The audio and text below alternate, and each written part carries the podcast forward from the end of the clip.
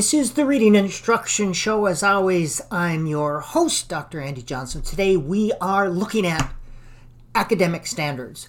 Academic standards like the Common Core State Standards. Now, currently, there are faceless entities outside of your classrooms who have no knowledge of your individual students' lives, needs, or interests, who know nothing of your individual teaching situation who have little knowledge of research and research based theories related to human learning and who think education can be improved quotation marks simply by dumping more academic standards on teachers and students. They say to themselves just a few more academic standards and we'll really make learning happen. We'll fix education and then they go on to say to each other, and if a few academic standards are helpful, then a whole bunch of academic standards must be really helpful. So we should rain down academic standards on our students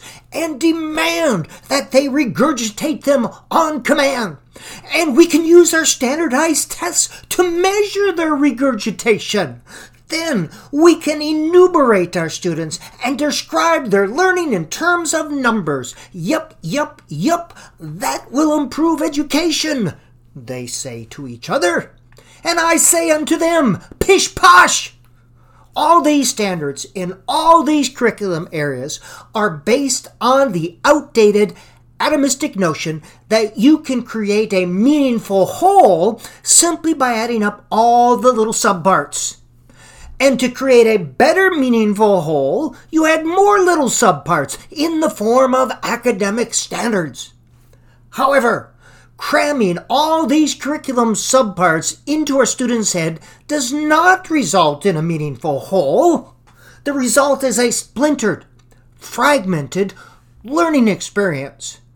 This is what has happened with academic standards in our K 12 schools this is what has happened with the academic standards in our teacher preparation programs. We have created a splintered, fragmented learning experience.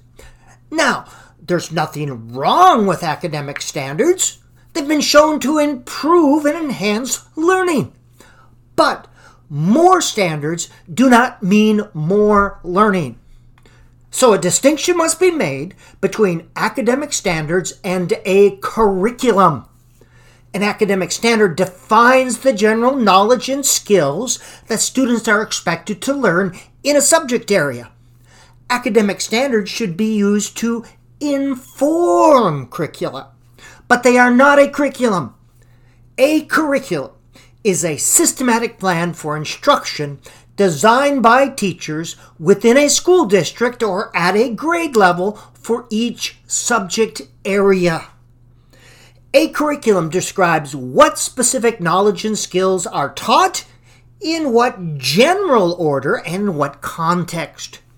Curriculum are usually designed by teachers based on their knowledge of the content, their knowledge of students' developmental levels, interests, and needs, and pedagogical content knowledge. This is the knowledge of how to teach various subject areas.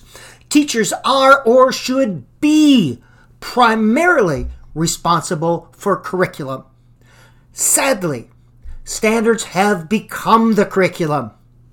This points then to the need for knowledgeable teachers who are given the autonomy to use their knowledge to make the decisions that are best for their students. This should also demonstrate the importance of continued professional development for teachers. Now, mandating a massive standards and insisting that students demonstrate, quote, mastery, unquote, of each standard may create a blip, a temporary blip in test score averages. However, it will not improve education in any meaningful way. As well, we want knowledgeable human beings who can think and think critically, not blips.